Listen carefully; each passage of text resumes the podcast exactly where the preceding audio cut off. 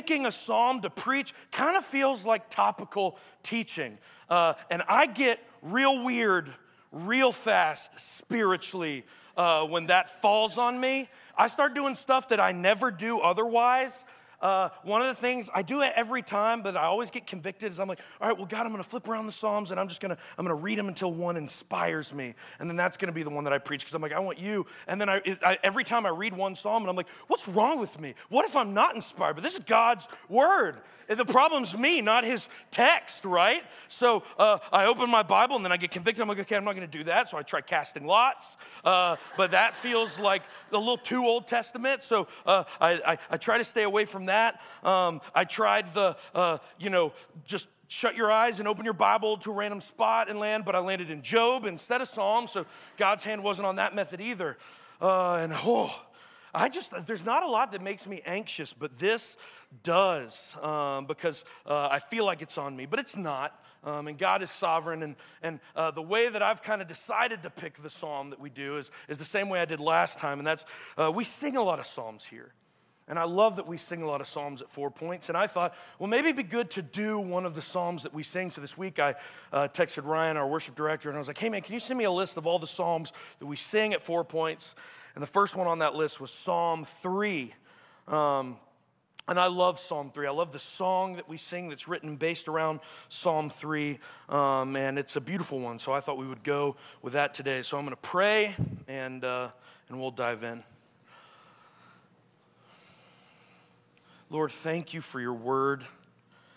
Thank you for the psalms that you've given us just to wrench our hearts.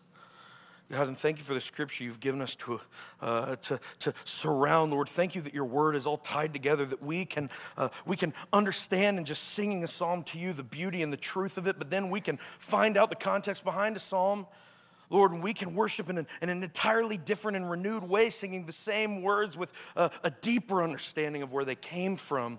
That leads us to a greater joy in you, Lord. We just pray, I pray, God, will you just bring us a greater joy in you as we as we work through this psalm, Lord? Will you just get me out of the way? Uh, Lord, will you help me to slow down, uh, that I won't talk too fast, Lord, that I won't get too excited, um, but that you will uh, speak through me. Help me to be easy to follow, Lord, because I can't. If it's up to me, we're all in trouble. But you are so So good. Uh, thank you for using me, Lord Jesus. In your name we pray. And everybody said, amen. Amen. So if you want to open your Bible to Psalm chapter three, we're immediately going to leave there, so I tell you to wait. But the opening of Psalm three, Psalm three has a title. And it says, a psalm of David when he fled from Absalom, his son. Uh, and we only got eight verses here, so I'm, I may actually get us out of here early. We'll see. Could be dope. Um We've got a psalm of David when he fled from Absalom, his son. Now, the last time I preached a psalm, it was Psalm eleven, and uh, we talked about uh, David fleeing from Saul. If anybody remembers that, it was like a year ago, so you probably don't. Um, but we talked about that week. Fleeing's not really something that we're super familiar with in twenty-first century Cobb County. Uh, I don't know if anyone here has fled for their lives in the last ever, um, because we live pretty nice lives here.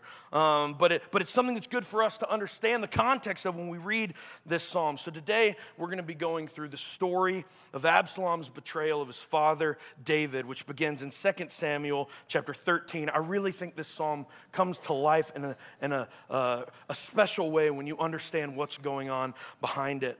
Uh, and if I was to name this sermon, I might call it The Sins of the Fathers, because Uh, it's a story of David's sons. It's a story of their sexual depravity and murder and betrayal, and it follows David's own story of sexual depravity and murder and betrayal. Uh, and it's the story of the sins of a father and the failure and humiliation of a king. So Second Samuel eleven tells a story I think most of us are probably familiar with, the story of David's affair with Bathsheba, uh, the scandalous pregnancy that followed the affair, and his eventual uh, murder, David's eventual murder of her husband Uriah when uh, he couldn't find another way out of the mess. Then the next chapter, Second Samuel twelve, is the confrontation of David by Nathan, the prophet, who uh, gets a parable from the Lord, and he brings it uh, to David and tells it to him to help David see the, the evil of his sin and what David has done, and it, it convicts David. And the Lord spoke through Nathan and told David that his house would be plagued with evil from his own family from that day forward. And it all kicks off with the son of David and Bathsheba being struck sick by the Lord and, and eventually dying. And it's just awful and it's sad, which brings us to Second Samuel chapter thirteen, uh, which is the story of his other sons. Uh, now, while you turn to Second Samuel chapter thirteen, because we're going to read through it, uh, I want you guys to know David had at least twenty children. We know some were legitimate through his many wives. Some were illegitimate, children of concubines. Uh, he was a promiscuous man. He had eight wives in Scripture, but he also had some who we know were unnamed. Um, and from these relationships, we know he had at least nineteen sons and one daughter. Uh, we don't know how many children he had from his concubines, um, but we do know that David was not a good father. He was an indulgent father, um, and it seems he denied his children absolutely nothing. Um, so our background for Psalm three today begins with his firstborn son. If you're a note taker, the names are weird, so it may help if you're not familiar with the story to write them down. Uh, we've got uh, really three major characters here that we're opening with. Uh, It begins with David's firstborn son, whose name is Amnon, then his thirdborn son, whose name was Absalom, and then his daughter, Tamar. So if you want to open with me, Second Samuel chapter thirteen, starting in verse one. Now Absalom, David's son, had a beautiful sister, whose name was Tamar. And after a time, Amnon, David's son, loved her. Amnon was David's firstborn son again, and so he was the heir to the throne. He was the crown prince of Jerusalem, and he was attracted to his half-sister Tamar. And Amnon was so tormented that he made himself ill because of his sister Tamar, for she was a virgin, and it seemed impossible to Amnon to do anything to her. But Amnon had a friend whose name was Jonadab, the son of Shemaiah, David's brother. So this is Amnon's cousin. And Jonadab was a very crafty man. The word there is, the, the word is wise, but it's got a negative connotation, so we say crafty. And Jonadab said to Amnon, "O son of the king, why are you so haggard morning after morning? Will you not tell me?" So Amnon said to him, "I love Tamar, my brother Absalom's sister." So Jonadab says to him, "Well, lie down on your bed and pretend to be ill. And when your father comes to see you, his father David, the king, say to him, 'Let my sister Tamar come and give me bread to eat and prepare the food in my sight that I may see it and eat it from her hand.'" So Amnon lay down and pretended to be ill. And when the king came to see him, Amnon said to the king, "Please let my sister Tamar, Tamar come and make a couple of cakes in my sight that I may eat from her hand." So David sent home to Tamar, saying, "Go to your brother Amnon's house and prepare food for him." So Tamar went to her brother Amnon's house where he was lying down, and she took dough and kneaded it and made cakes in his sight and baked the cakes. And she took the pan and emptied it out before him, but he refused to eat. And Amnon said, "Send out everyone from me." So everyone went out from him. Everyone emptied the house. And Amnon said to Tamar when they were alone, "Bring the food into the chamber, that I may eat from your hand." And Tamar took the cakes she had made and brought them into the chamber to Amnon, her brother. But when she brought them near to him to eat, he took hold of her and said to her, "Come, lie with me, my sister." See, Amnon was like his father, who though he had many wives, his lust was never satisfied, because lust is never satisfied. Uh, and we see Amnon shows no attempts to fight his urges. He even schemed to achieve them, right? He's not a victim of momentary temptation here. This is premeditated. All of David's sons, it, it seems, all inherit his sexual immorality, especially Solomon, who we all know. He had seven hundred wives and three hundred concubines. So Tamar answered him. She said, "No, my brother, do not violate me, for such a thing is not done in Israel. Don't do this outrageous thing. As for me, where could I carry my shame? And as for you, you would be as one of the outrageous fools in Israel. Now, therefore, please speak to the king, for he will not withhold me from you." But he would not listen to her, and being stronger than she, he violated her and lay with her. Then Amnon hated her with very great hatred, so that the hatred with which he hated her was greater than the love with which he had loved her. And this is what lust does. We all know what, what was so irresistible. Uh, in one moment, what looked so appealing and so appetizing instantly becomes disgusting as the truth behind what was done is revealed and it's no longer obscured by the sinful passion. I think C S Lewis puts it really well in his book, The Four Loves. He says this of lust. You know, we use the most unfortunate idiom when we say of a lustful man prowling the streets that he wants a woman. Strictly speaking, a woman is just what he a woman is just what he does not want. He wants pleasure, for which a woman happens to be the necessary piece of apparatus.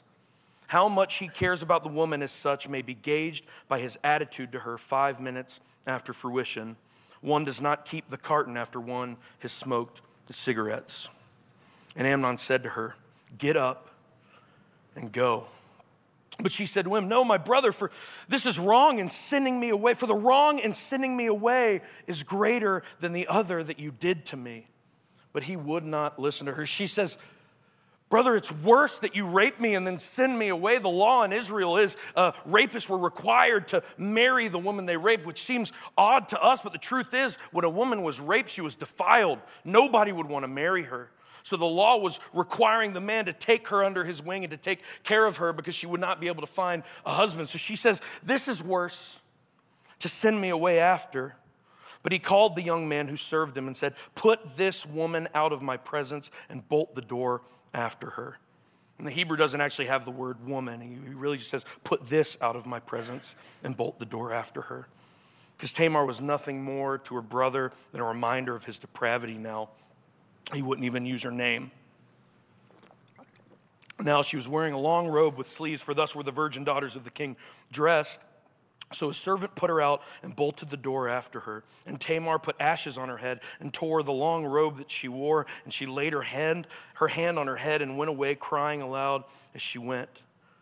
And her brother Absalom, her full brother, said to her, "Has Amnon, your brother, been with you? Now hold your peace, my sister. He is your brother. Do not take this to heart." So Tamar lived, a desolate woman, in her brother Absalom's house. And when King David heard of these things, he was very angry. And what does the next verse say? But Absalom spoke to Amnon, neither good nor bad, for Absalom hated Amnon because he had violated his sister Tamar. And the next verse skips two full years, which means David was mad, and that was it. David did nothing about what happened between his children.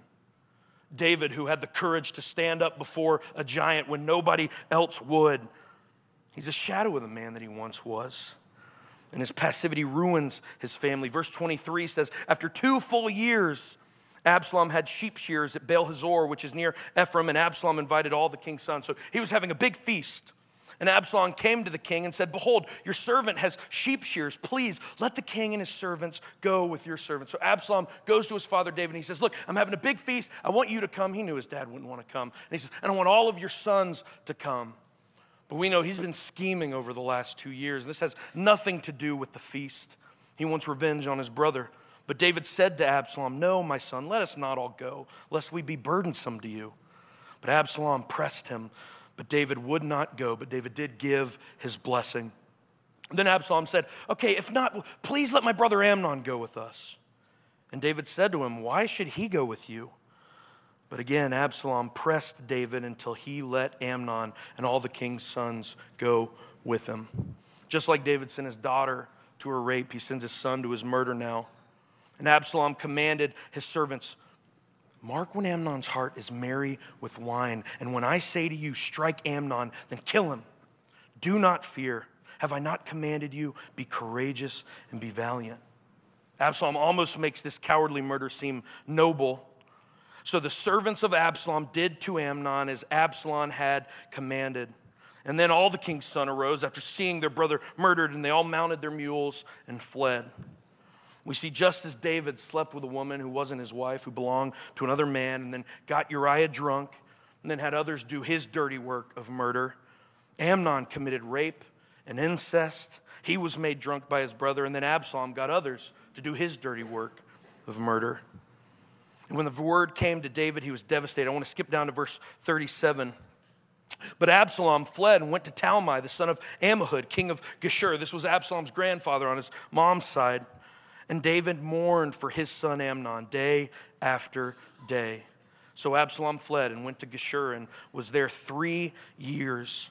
And the spirit of the king longed to go out to Absalom because he was comforted about Amnon since he was dead. And there's some debate as to what exactly this means, but most likely it means David had, to some extent, forgiven his son, um, and uh, but but he was not going to call him home. And I'm going to summarize the rest of the story.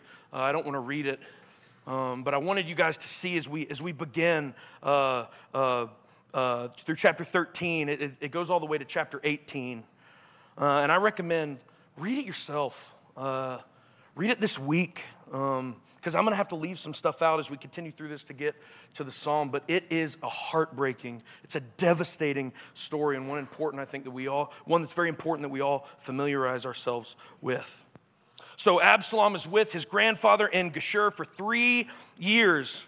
And eventually Joab, who was one of David's nephews, he was the commander of David's armies. Joab's a very important character. Remember him. We'll talk about him more. He convinces David. He says, David, you got to send for your son to come home. I can tell that this is tearing you up. You got to bring Absalom back to Jerusalem. So David does. David sends for Absalom because he misses his son. And he has, to some extent, forgiven him. However, David refuses to see or speak to Absalom upon Absalom's return. So even though Absalom is back in Jerusalem, he can't see his father.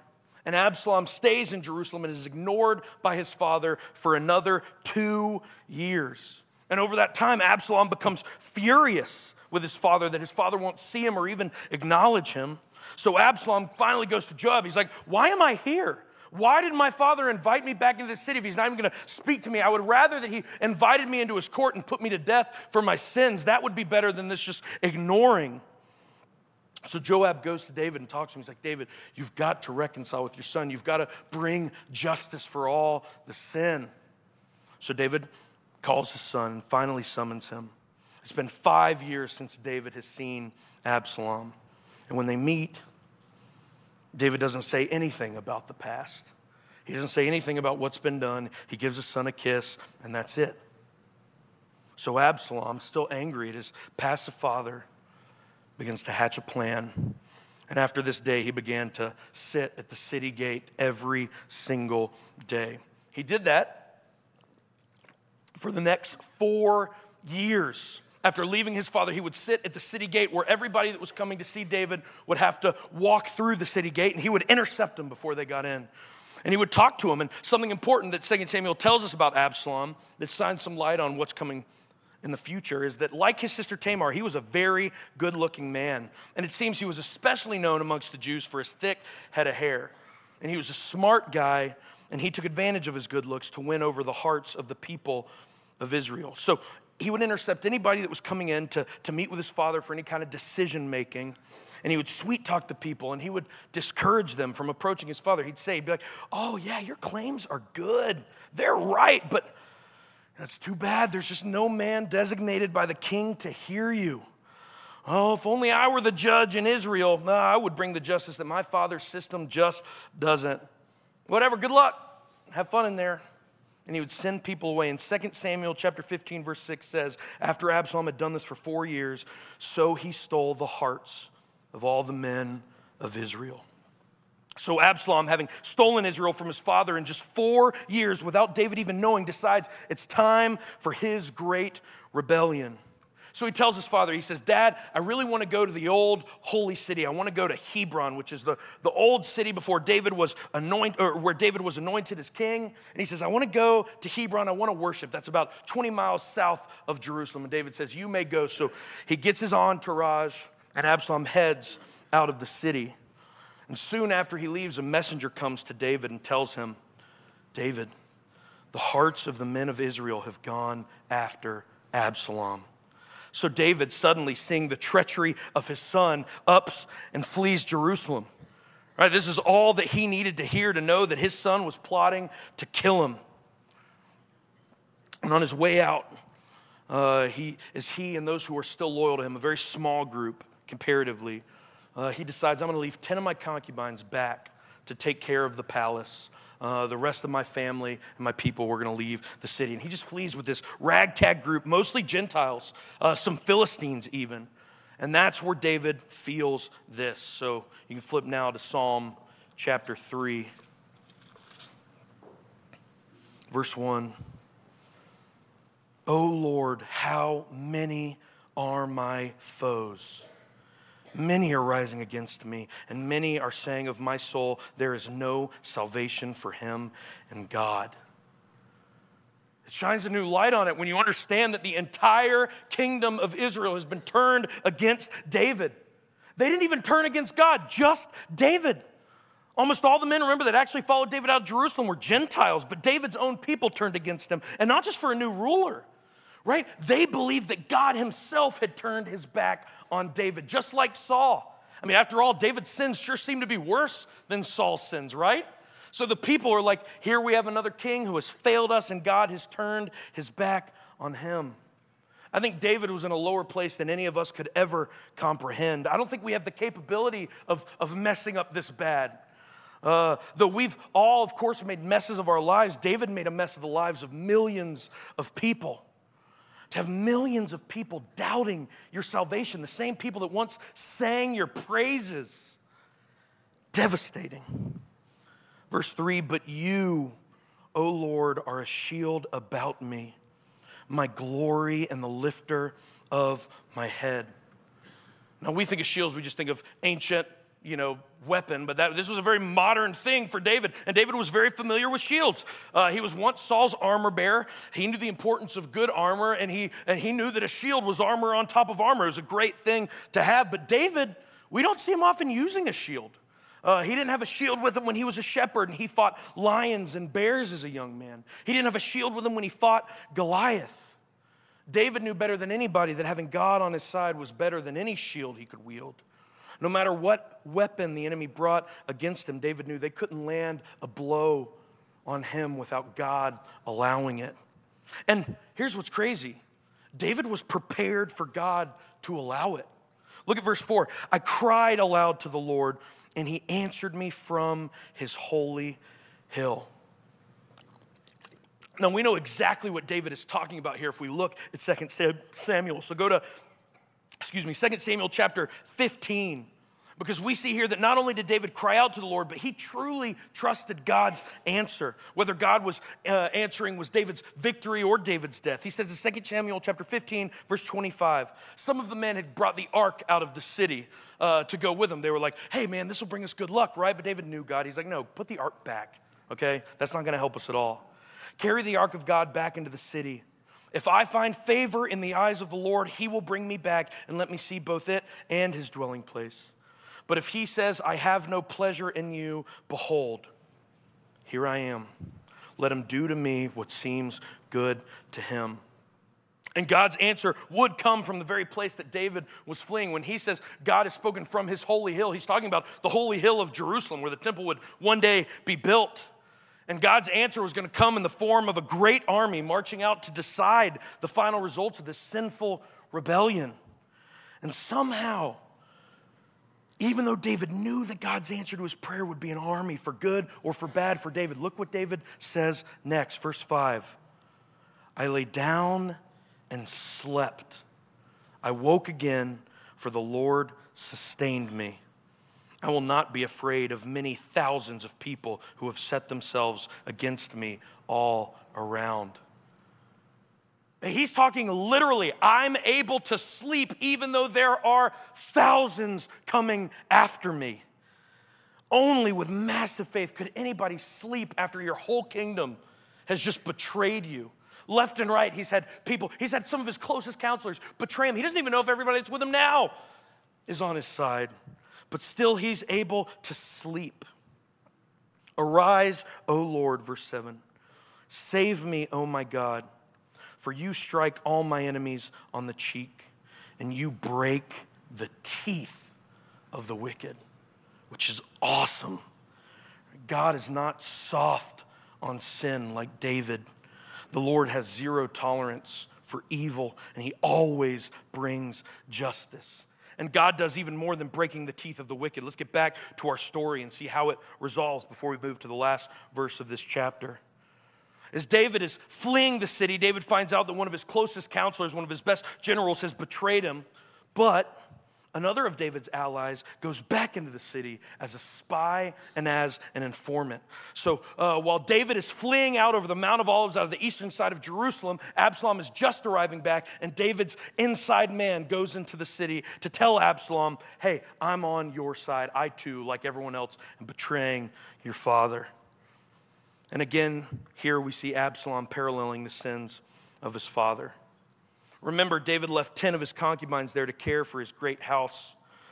And Absalom is looking to further humiliate his father and show Israel that he has completely burned the bridge and taken not just the city, but his own father's legacy. So Absalom and his council decide to set up a tent on the roof of his father's house, the very roof from where David spied Bathsheba and set all of this into motion. Or at the very roof where David's sexual depravity brought him to ruin. Here his son takes it even further.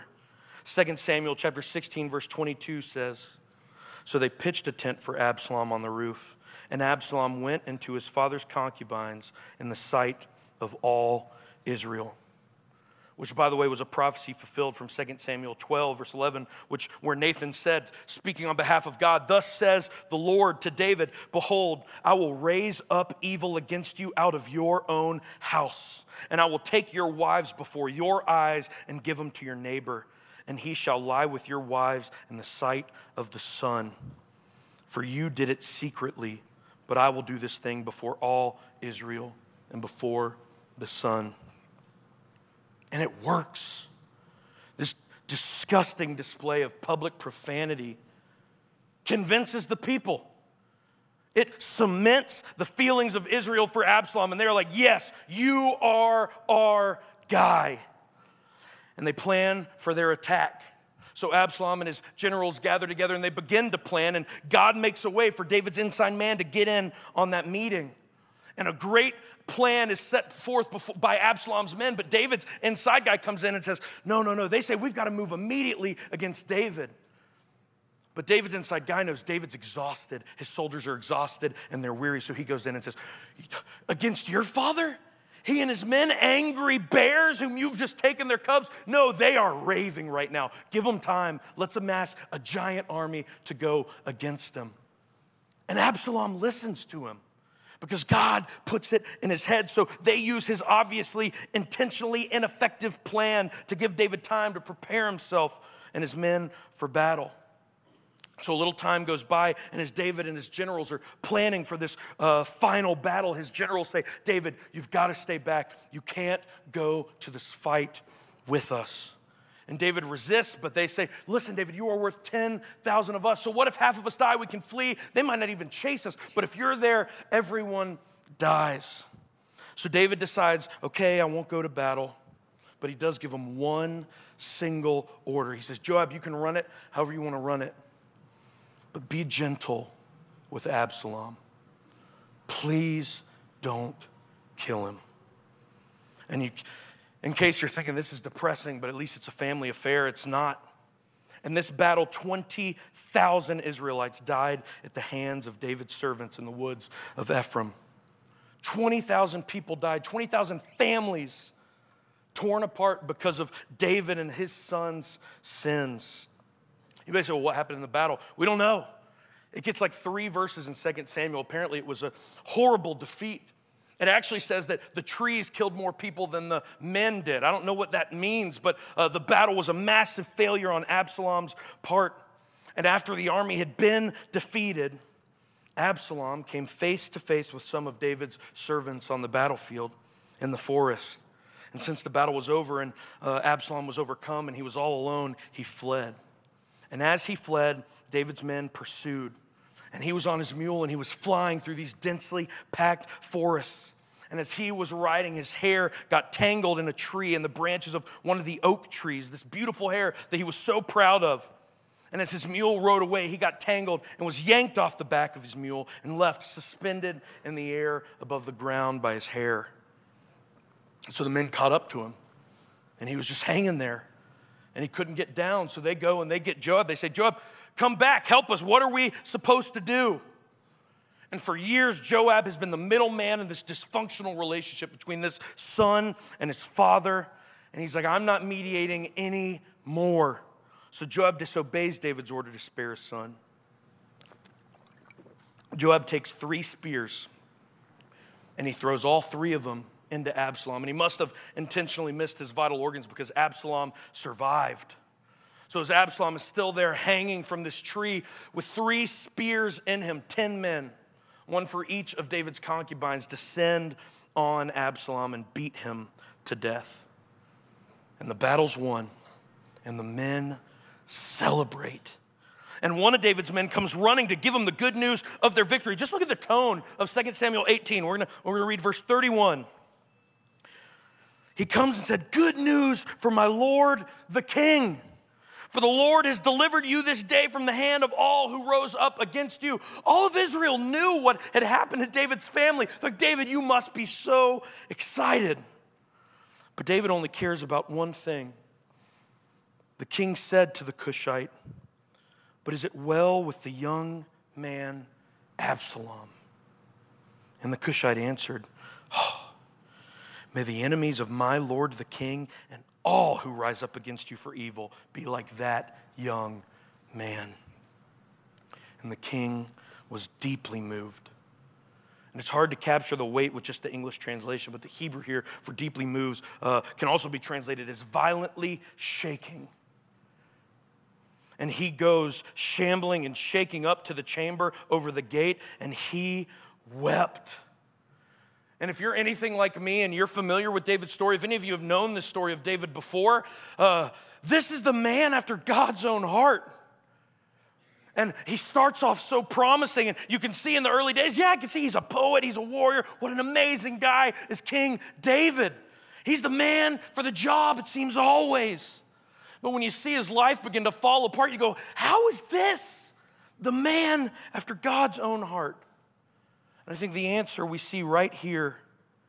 David, as he's weeping, he went and he said, "Oh, my son Absalom, my son, my son Absalom, would I had died instead of you, O Absalom, my son, my son." But David couldn't die for Absalom. He couldn't die for his son because Absalom's life wasn't David's to give. Even if David could have died in Absalom's place, David's just a guy, right? What can David do? His death would have accomplished nothing but getting Absalom a few more sinful years on this earth. He had no righteousness to give for Absalom's depravity. Which brings us to our final verse in Psalm chapter three, verse eight. "Salvation belongs to the Lord. Your blessing beyond your people." Knowing the context of this psalm, this is a much more bittersweet line than it first appears.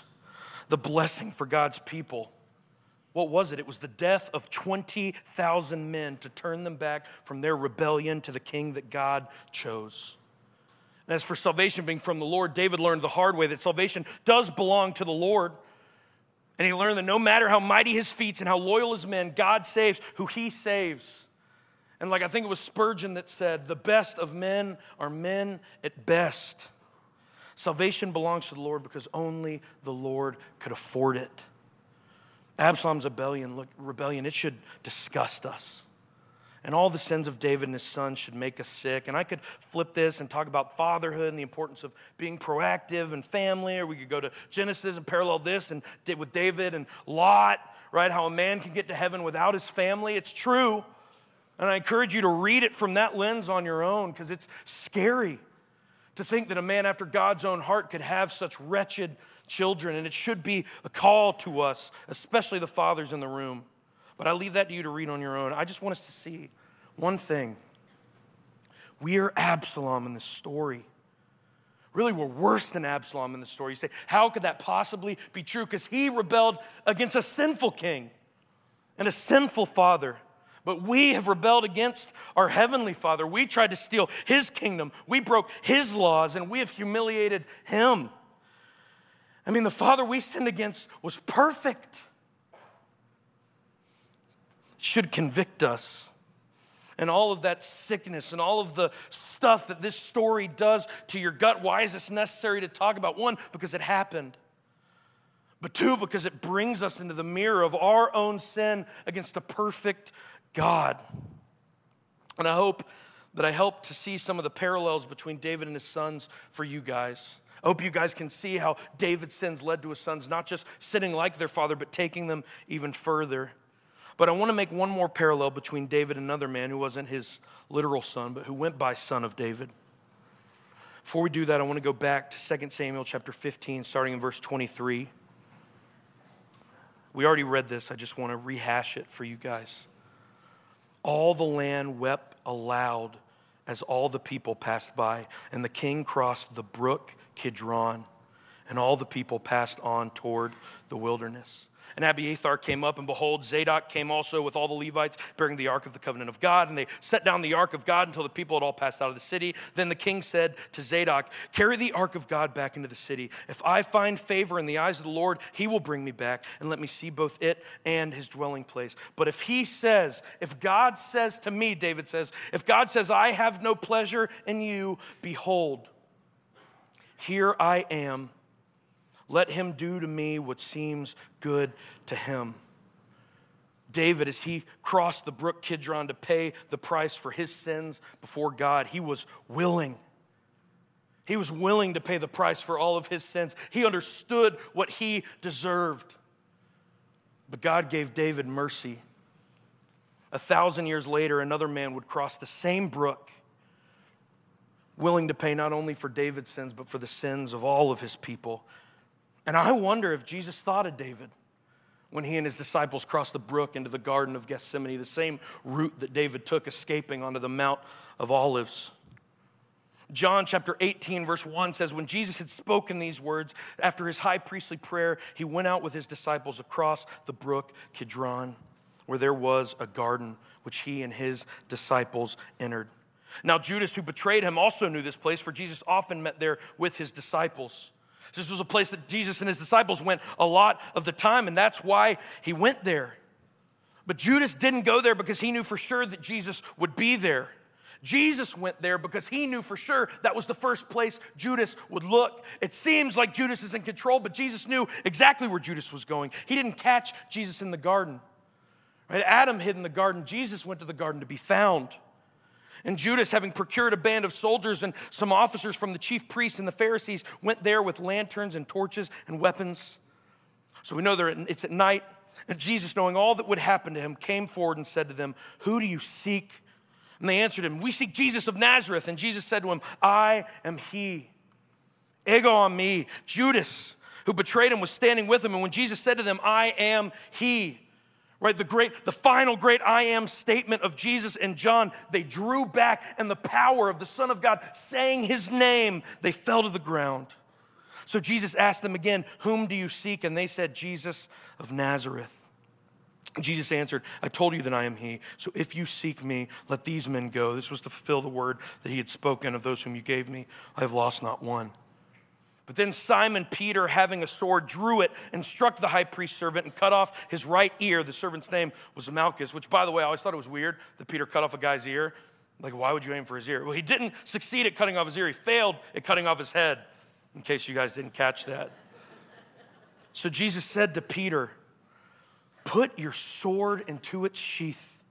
Shall I not drink the cup that the Father has given me?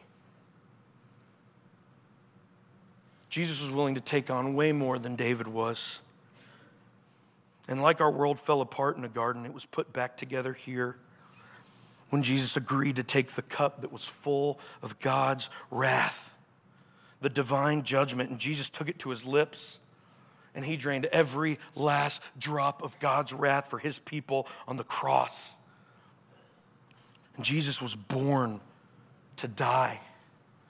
He wasn't surprised by the turn of events. He was sovereign over everything that was happening here. And unlike David, Jesus could die to save sinners, and he did. And we read the story of David, and we get so amazed. How could David lose his way? But it shouldn't amaze us. In a way, David also was just repeating the sins of his first father, Adam. Right? I, I think it's worth commending David for his willingness to die for a sinful son, because Adam failed that test in the garden.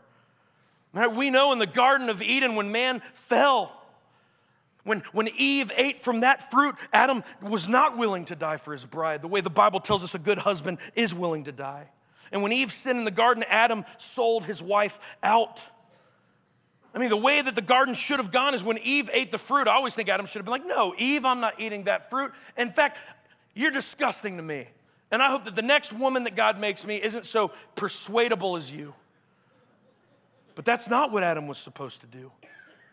We know what Adam was supposed to do because we know what the better Adam did, right? What Adam should have done is he should have taken his wife and gone and stood before God. And he should have approached God himself and faced God's righteous and just fury at the sins of Eve. And he should have looked at God and said, take me instead. Adam was going to die either way, but instead of dying as a savior, he died a sinner because he did take the fruit. And he did eat it. And our first father, Adam, blamed Eve and then blamed God himself for his sin. And because he ate the fruit, because of this one man, sin came into the world and death came into the world through sin. And every single person born from the line of this man inherited his sinful nature. Right? We read the story, we want justice. We say, how could they do this? But the truth is, David inherited it. He got it honest. As a sinner, Amnon inherited it. Tamar inherited it. Absalom inherited it. Joab inherited it. We inherited it. The sinful nature of our father, Adam, and all of us stand equally guilty before a holy and righteous and just God. And we say we want justice all through history. People have read the story of Absalom and said, we demand justice. How is this justice? But the problem with justice is we love it, but if it came before Jesus, everyone dies. And everyone gets God's wrath. So what do we do? Where do we go? Because every man that was born of an earthly father and conceived in iniquity, we're all sinners. And the truth is, nobody has ever been that much better than their father before him or his father before him. All of us have been guilty of sin before God, and things look hopeless. If all you do is read the story of David and his sons, things look hopeless. And the story of David doesn't really get better. He falls just like Saul because he was a human king, and he was not the king that Israel needed. And over and over and over again through the whole Old Testament, we just see over time and time again, men sinning, men falling short. But when the fullness of time had come, God sent forth his son, who was born of woman, born under the law. Right? Jesus came into the world, not born of Adam's line, not conceived in sin like the rest of mankind, but he wasn't a child of the flesh. He was born of a virgin. And because he's born of a virgin, he's not born and conceived in iniquity. He was born of the Spirit, and he, stayed, he was born clean. For the first time ever, God sent a young child born clean, and he stayed clean, and he obeyed God's law perfectly. And because Jesus is truly God and truly man, he obeys God's law on our behalf. The only reason he can is because he is truly a man. And truly our God, and he lived a perfect life that none of us could. We just talked to our students about what exactly that means, and we highlighted one specific example I want to share with you. It means he never ceased to obey the commandments of God, even the most important commandment, which is what? Love the Lord your God with all your heart, with all your soul, with all your mind. Jesus loved God with all of his heart and all of his soul and all of his mind all the time. I mean, think of the most righteous Christian you've ever known. Think of the person that shared the gospel with you. Think of, think of one Christian that you look up to more than anybody else and think that they have never once in their life, even for a second, loved the Lord their God with all of their heart, soul, mind. But Jesus did it all the time, even in his innermost thoughts. Even on an earth full of Absaloms and Davids and Amnons and Joabs and Scotties, still Jesus never ceased to love God the way that God deserves to be loved, even in the darkness of the world, and it broke Jesus' heart. Jesus knew nothing of sin the same way we know nothing of righteousness. There's no action in our lives that isn't tainted in some way by sin. Isaiah said that even the most righteous and devoted act ever committed out of mankind is still filthy rags before God because of our sin. But everything that Jesus ever did came perfectly from the love of God, and it was all spotless. I mean, try to imagine that kind of sinlessness. And then imagine that kind of sinlessness being made to be sin.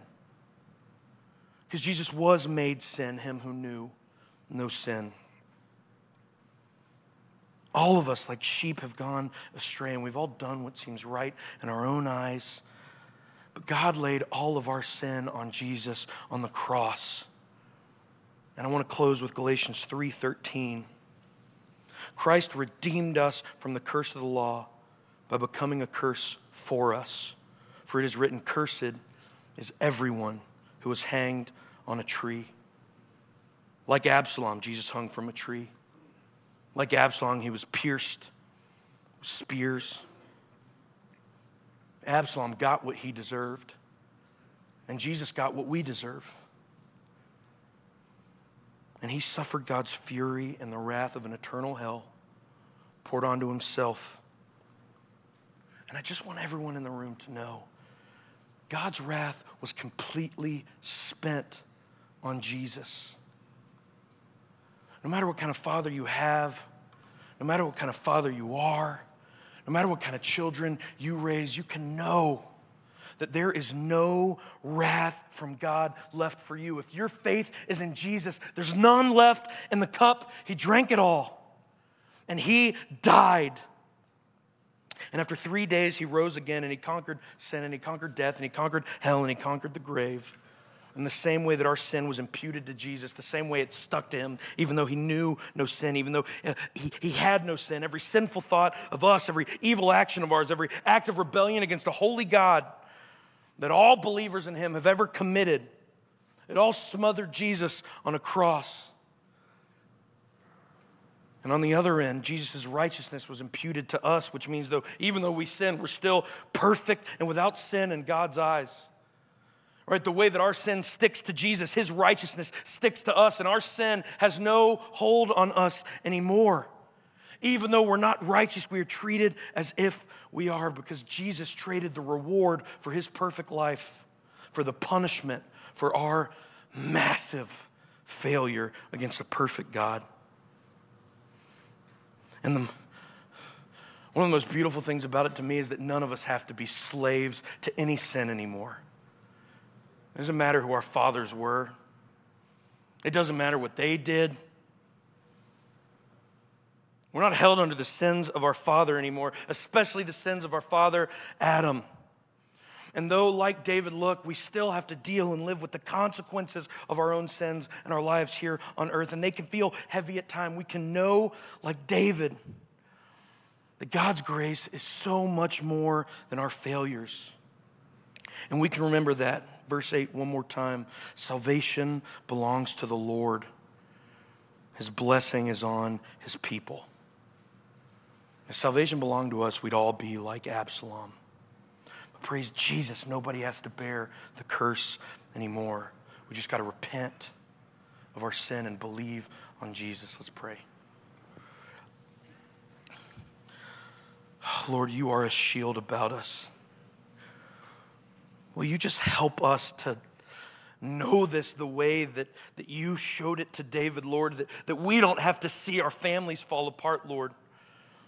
Because of your son, we don't have to experience these things. We don't have to see everything falling apart to be brought back to you, but we can, can oh Lord, we can enjoy the fruit of David's hardship today without having to know the trauma. Lord, if anybody in the room does know the trauma, Lord, I just pray that you will show them that you have so much more grace than their sin has consequences. We love you, Jesus. It's in your name we pray. And everybody said, amen.